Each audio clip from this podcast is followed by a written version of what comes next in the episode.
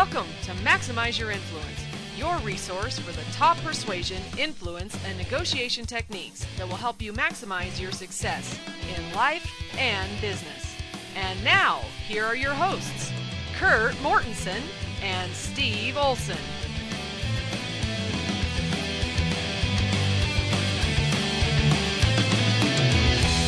Welcome to episode 118 of Maximize Your Influence. I'm Steve Olson and I have Kurt Mortensen here with me. We're locked and loaded for more persuasion. We appreciate all of you listening and want to continue to extend our offer that we've been doing for the last couple of shows. Tweet us, right? Retweet whatever you Twitter folk talk about when you're you're talking about tweeting. I can get to be a mouthful really quick. But our, our Twitter handle is Influence Max. Go ahead and retweet something or follow us or share one of our posts on Facebook. And then just email us at maximizeyourinfluence at gmail.com once you have done that, and we'll confirm it. And we're going to give you a free whole year subscription to universityofpersuasion.com, which, as we have clearly established, is valued at less than the cost of a Honda Civic, but you're getting it for free. Kurt, That tell them about be mu- University Persuasion. That would be much less. Well, that's a great place to go. That's the place where you have the 52 week program with the audios and the videos. That's the archives to the podcast. There's videos you can look up. There's the monthly download. A lot of great things. So, hey, you want it for free? Just have to retweet or repost it on Facebook. And if not, you can take a look at the website and take a look at our options. It is a great place to go to really master the world of persuasion and influence and take all the things we've been learning on this podcast and really truly implement them and become a power persuader. If you are computer illiterate, I estimate this whole process will take you under two minutes. It's pretty easy. If you're computer literate, you probably have it done in like 10 seconds. So it's easy. Full year subscription, great tips. We've just found that one of the keys to becoming better at persuasion, it's a lot like exercise. You have to do it regularly. It doesn't have to be a lot. It just has to be regular. And you can add those techniques to your arsenal so that next time you find yourself in a persuasive encounter like that, you've got more stuff to draw on, and it's because you took the time over time to learn more and more techniques. And so that's what we've really designed the University of Persuasion to do is be a good tool for you to to really develop that skill set. So there we go. And, that, and that's a key factor. Just because you know the tool exists and you can see the tool and you can identify the tool, it's learning how to use the tool is the key factor here. Yes, yeah, I have a few tools in my garage that I know they exist, but it's better for everybody if I do not use them. that's probably true. Yeah. We've been doing some house projects lately and I've kind of succeeded. I must be listening to the show or something because my wife wants me to do a lot of these projects and I have convinced her that it is cheaper over the long term and faster and better to pay somebody that knows what they're doing. Hey, 10 points for you. But you know, when you try it out yourself, it's always the quick projects that's going to take five minutes, then five hours later, and two phone calls, and hiring a professional. Like, wait a minute, I don't think that was worth it. yeah. It used to be that she would think, no, you can do it quick. And I've been able to say, no, you know how this goes. I wake up early, I go to Home Depot, and I come home with the wrong stuff. And after an hour of cursing and doing it wrong, I got to go get more stuff. And this happens four or five times until around five o'clock on Saturday. I've completed the project for triple the budget, and you don't even like it. that's right. And the people at Home Depot, like, yeah, we understand. It's your fourth time. they understand. I think it's their business model. They just give you the look. Yeah, we do that on purpose. Okay, Yeah. welcome back. yeah, we, we put ambiguous explanations on the packaging so you buy the wrong stuff. You know, they should say, okay, your second time back, you get a donut. Third time back, we'll give you a soda. Fourth time back, we're gonna give you a hug. yeah, Something. right. Give us something. Well, there you go. So I don't know how that came up, but it did, and I think many of the listeners feel our pain. Yeah. Something about home improvement. It's just never done. Never done, but yeah. Once again, everybody, we appreciate you listening. The ways you can do that, the easiest, you can just go right to maximizeyourinfluence.com.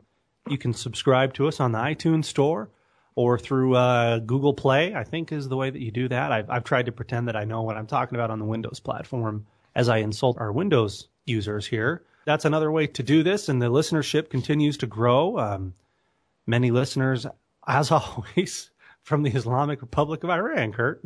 Well, they still coming. Huh? Is it growing over there? I don't know what's going on, but they listen. I maintain that it's like some hacker thing, and that we're probably our show is doing a terrible service because it's a platform for them to hack or something. I don't know. Oh, all right. Well, hey, we'll take you, Well, uh, welcome, welcome. Thanks for listening. If you really, really are, but send us an email so we know who you are, so we can say who you are at least. I'm not sure they want that, do they? Oh, that's probably true. All right, well, send us an alias. We're not going to know. yeah, you got to get some kind of a rotating IP server and send us a quick anonymous email. Yes, I'm here and I listen to your show. That's all I can say. Bye. Right? Exactly. Right. So we're watching Homeland or something. All right, the banter is over. That's enough. You know, fixing enough. stuff and Go. ran, and it's always random, and I'm sure that the listeners always just love it so much. But before we do that, we got to do something that Kurt loves so much, and we got to cue that Urkel up. All right, grow Urkel. Wonder how the listeners in Iran feel about Urkel. they have no idea what we're talking about. They probably just put up with it. It's it's pretty amazing. yeah. There's a pretty good article that uh, came out over the weekend, and I actually shared it on the Facebook page and Twitter. We actually do things on there, and I figured that this would be a good article to talk about. A, so that we could spare Kurt from his obscure journal references for one week, mm-hmm. and uh, I'll I'll do the heavy lifting on the article this week. And B, Kurt has done a fair amount of research on this topic we are going to elaborate on it on the show and give you some great tips on the topic of charisma. Because wow, if you've got it, things just go so much easier for you when people are involved. So the title of the article featured on uh, businessinsider.com, scientists may have just discovered the secret to being charismatic. Oh, have they now? Mm. I majored in political science, largely a useless degree. Um, you can make fun of things that you are, right, Kurt? You know, like I'm, yeah, yeah, you okay. can. I'm okay with that. You've already offended the uh, Windows user, so you're good on that one. Yeah, yeah. I, I've I've kind of felt like, well, a political science degree means you're going to make a lawyer, which we don't need any more of those, or you're going to be a professor of political science. So it just kind of is a self-perpetuating thing. So now that I've made them mad, but I can because I am one of them. I thought about doing my my senior thesis on charismatic leaders and I didn't end up doing it because I thought, well, how do you really measure that? Um, I'm sure there, you know, we could talk about that a lot, but ultimately, the purposes of being purely scientific, I just didn't know how I was going to measure charisma. But scientists are starting to pay attention to it, allegedly. Uh, directly from the article, new social science research offers a glimpse into the inner workings of impressive people with findings that help explain what makes some individuals more charismatic than others. The secret? They're quick thinkers. The study, led by William Von Hippel at the University of Queensland in Australia, featured two experiments involving a total of 417 participants. All participants took intelligence and personality tests. They also had friends rate them on how charismatic and socially skilled they were. Maybe that's how you do it. You have your peers rate you. To measure charisma, the researchers asked the friends how charismatic, funny, and quick witted the participants were. To measure social skills, they asked the friends whether the participants were good at handling conflict comfortable in a range of social settings, and good at interpreting feelings. Finally, the researchers set out to measure the participants' mental speed.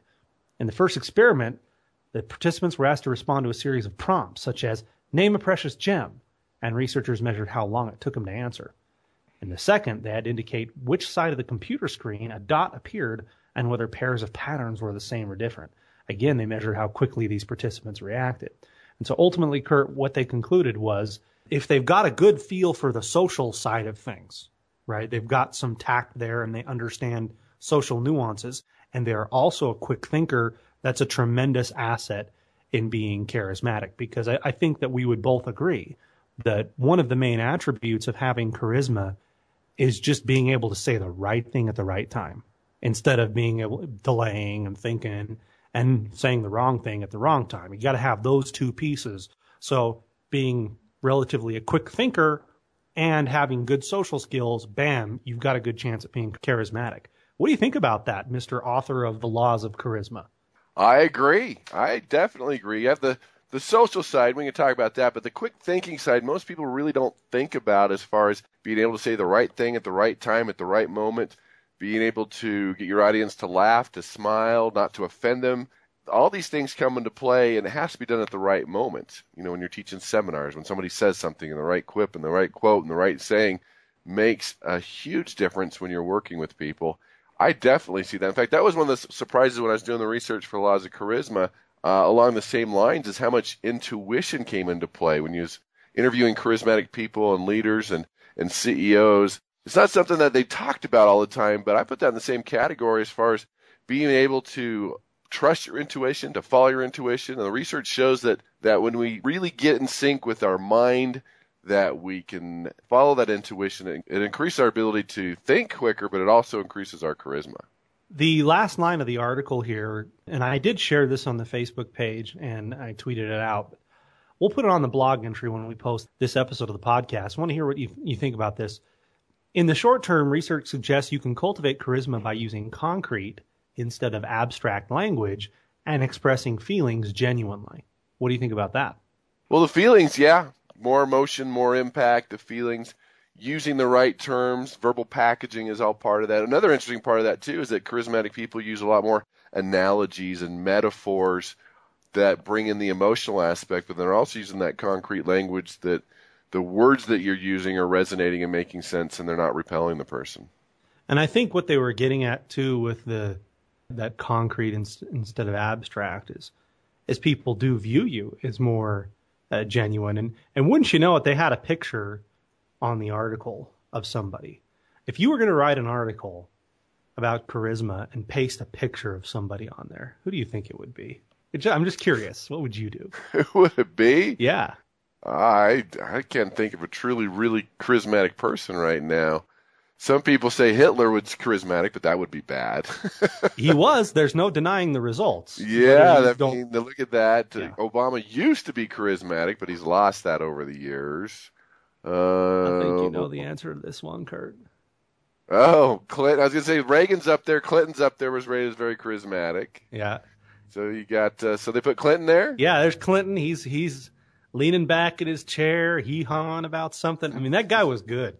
He was good. He could connect with almost anybody. He had some of those gifts, that's for sure. Yeah, yeah. It was it was amazing. I, in fact, I as long as we're making fun of political science, I had a professor in college, and he was on the Council of Foreign Relations. And uh, this this professor told us about an instance where they went to a, a big dinner in Washington D.C. and Bill Clinton was the speaker. And I think this was shortly after um, his his term in office, and he was there. And uh, the Council of Foreign Relations is kind of seen to be a a liberal group, and, and I might get berated with emails on that, but that's generally the perception. And he was there with a couple of you know relatively conservative people, and they were, oh, Bill Clinton's coming, gr- gr- grumble, grumble, right? And uh, he said, ten minutes into the speech, they were just in love with the guy. they couldn't believe, and because the topic was relatively ad lib, they gave him this topic, and he didn't have a lot of time to prepare and he was just so smooth in his delivery and personable, and they just couldn't help but appreciate uh, the skills that he had from from the stage. Uh, he's he's one of the best there's ever been. Saw him at a book publishing convention once, and he could just bring in the crowd. Didn't matter what people believed. Reagan had that gift too, to where yeah. didn't matter where you were sitting on the aisle or what you thought. They just brought everyone together. Everyone would feel good, and that's what charisma does. It brings everyone together, and they just like you, even though there's some issues they might not agree with you about. I think that's one great thing about charisma is when you're dealing with ideology, that's, you know, you're just never going to change people's minds on that kind of stuff, right? They say that a man convinced against his will is of the same opinion still. But a, a charismatic person can come in and talk about a highly polarizing issue that people are emotional about. It's politics, it's religion. And when they're done talking about it, the true measure of somebody who's really charismatic is if somebody who is just vehemently against what they were talking about says, well, I see some of the points he made and I don't want to kill him anymore. I, I disagree, but you know, I, I respect him for what he said.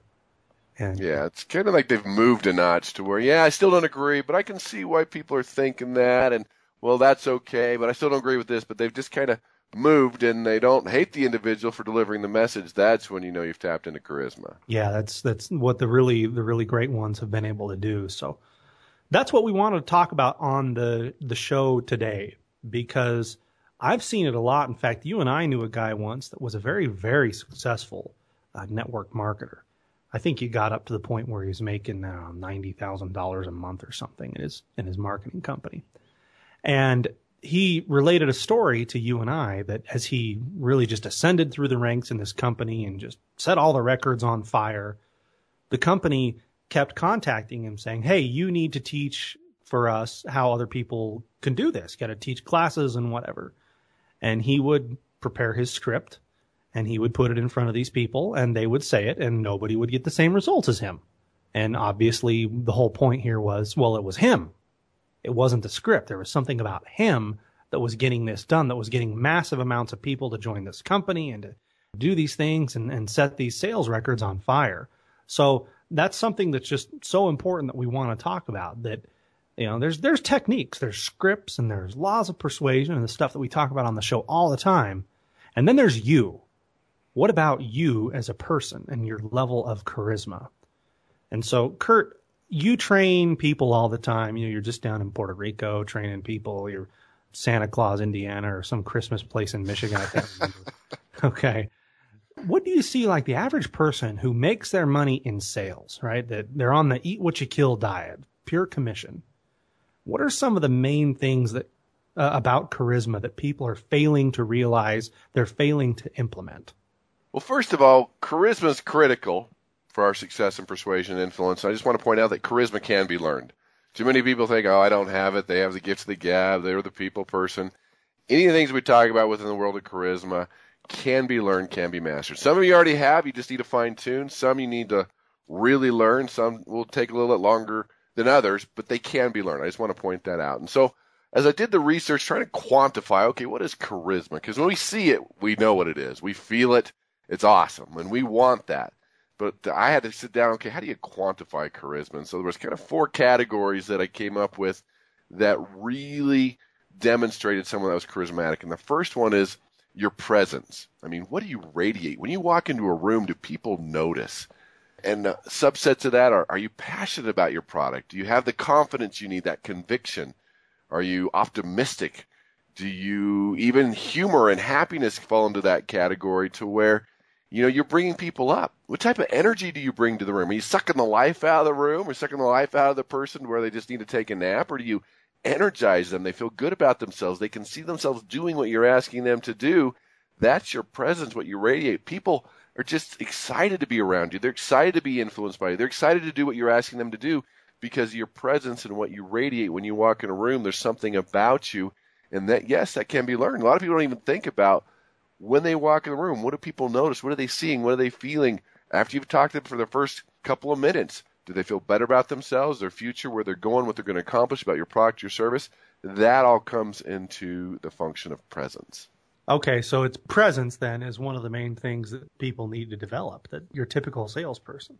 Exactly. And if I'd pick one there, or maybe even a couple of them, is first of all, your personal energy. You know, are you exercising? Do you radiate good energy? Do you look healthy? And then another one to add in that category too is passion. Do you really believe in what you're doing? When you're talking to people, are you singing the song or are you just singing the words and going through the motion you don't really care? Are you really a product of the product? Do you really believe that they need your product or service that if they don't, they're going to fail? That if they don't, they're going to go to an inferior company? Do you really believe that? Do you have that passion? Do you transfer that energy when you're talking to somebody? And we've talked about this before, and a lot of people don't like the answer. If, if you don't have the passion, maybe you ought to change, right? yeah, you need to change or become a product of the product or talk to people that do love the product. A lot of options there that you can do to really increase your passion because you can do that. Yeah. Okay, so we've got passion and energy for the product and then your your energy level for you as a person, exercising, eating right, your appearance, what about body language? How does that relate to charisma? Well, that's another category which I call the delivery and the communication, your presentation skills. I mean, you might walk into a room and it's like, ooh, ah, you're dressed sharp, you have a lot of energy, but if you're drooling all over yourself or don't have the right gestures and you're fumbling and you're using vocal fillers, that's going to suck the life out of the room. And so when you talk about nonverbals, you got to talk about your delivery, your communication. As far as that presentation, whether it's a webinar over the phone, the way you use your voice in front of people, it doesn't matter. Your ability to present, your ability to persuade while you're doing that. You also need to take a look at Your ability to tell stories is an amazing thing with charismatic people because people are engaged in the power of stories. And we've talked about this before. Have to go to previous episode is that stories persuade without detection. They bring people in. You're made more charismatic. Part of your communication delivery is your ability to listen, your ability to develop rapport, the ability to use your eyes and your eye contact all incorporate you that delivery, the communication, how you deliver that message. So you're you have the presence, you're walking the room, they're sensing that. Now you've got to fulfill that with the delivery, the communication, your presentation, the way you talk, the way you use your voice, the way you tell stories, again, the way you listen and use your eyes. All these things are incorporated in the way you deliver and communicate with people. I'd like to take just a minute and point out the, the groundbreaking advice that Kurt has given on the show here that it's just not a great idea to be drooling all over yourself if you want to be seen as charismatic. I mean, that's a that's earth shaking, Kurt. It is. Do I need to mention a study on that, or is that common sense? Oh, wow, to... are you kidding? There's a study on that. no, I'm just making that.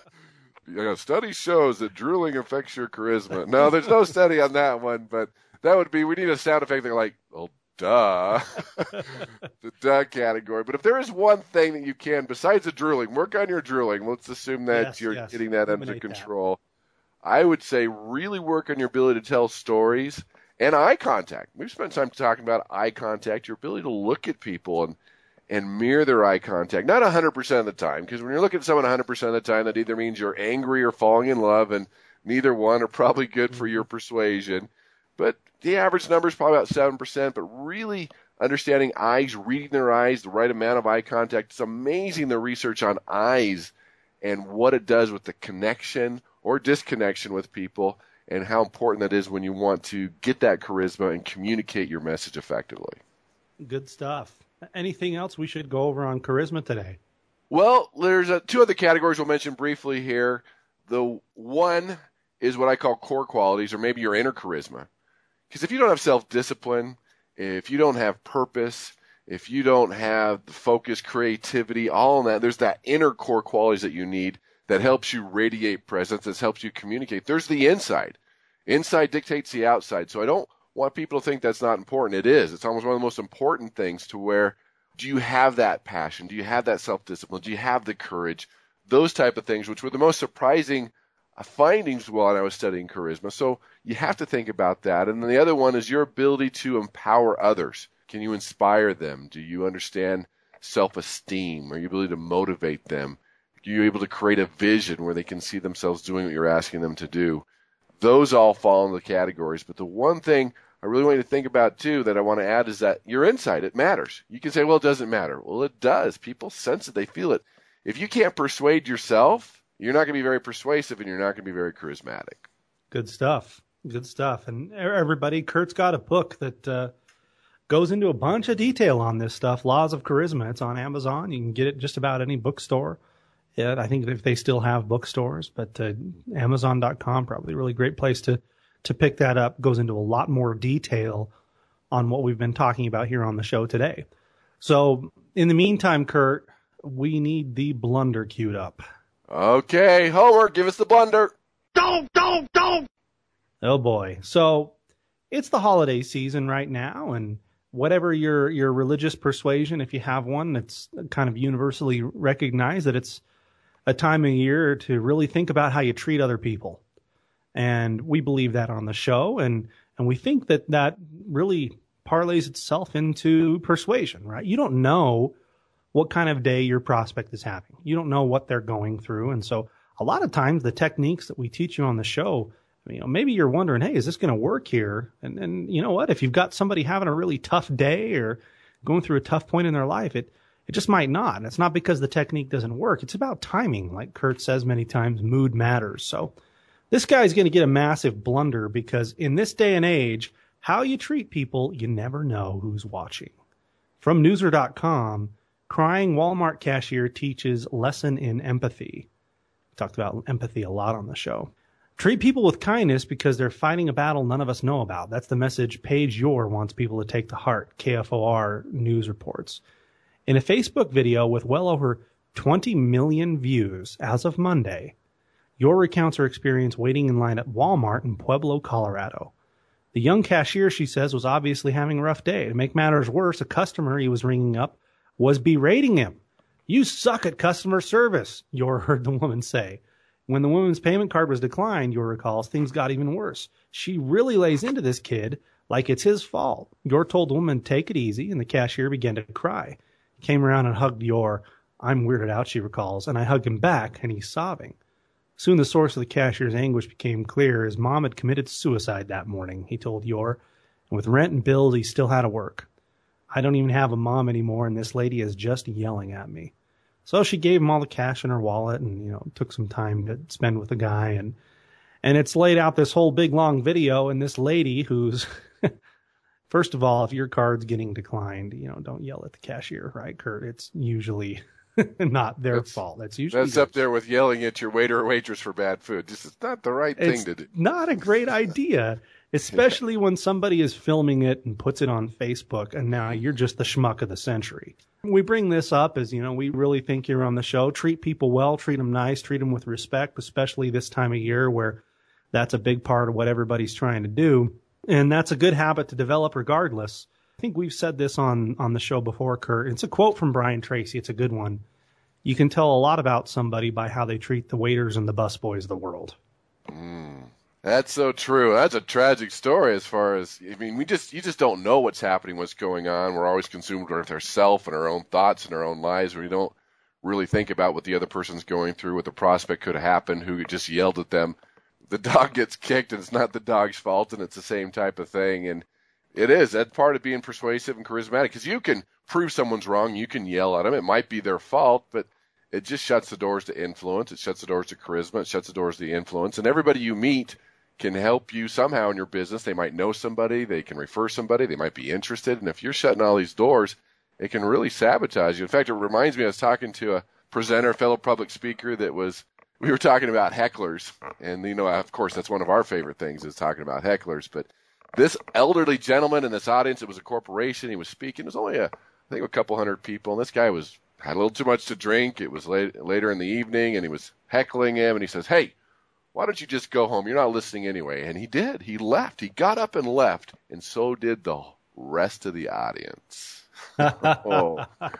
And they found out later that was the CEO. Had a little too much to drink. That wasn't the right thing to do. But his wife had passed away two weeks earlier. Oh. And it was just all just like, who knew? Of course he didn't know, but you got to be careful. I mean, he probably deserved it. The guy was being mean. He was heckling, but you know, you just never know, especially when you're in an influence persuasive situation. You got to be careful on how you treat people.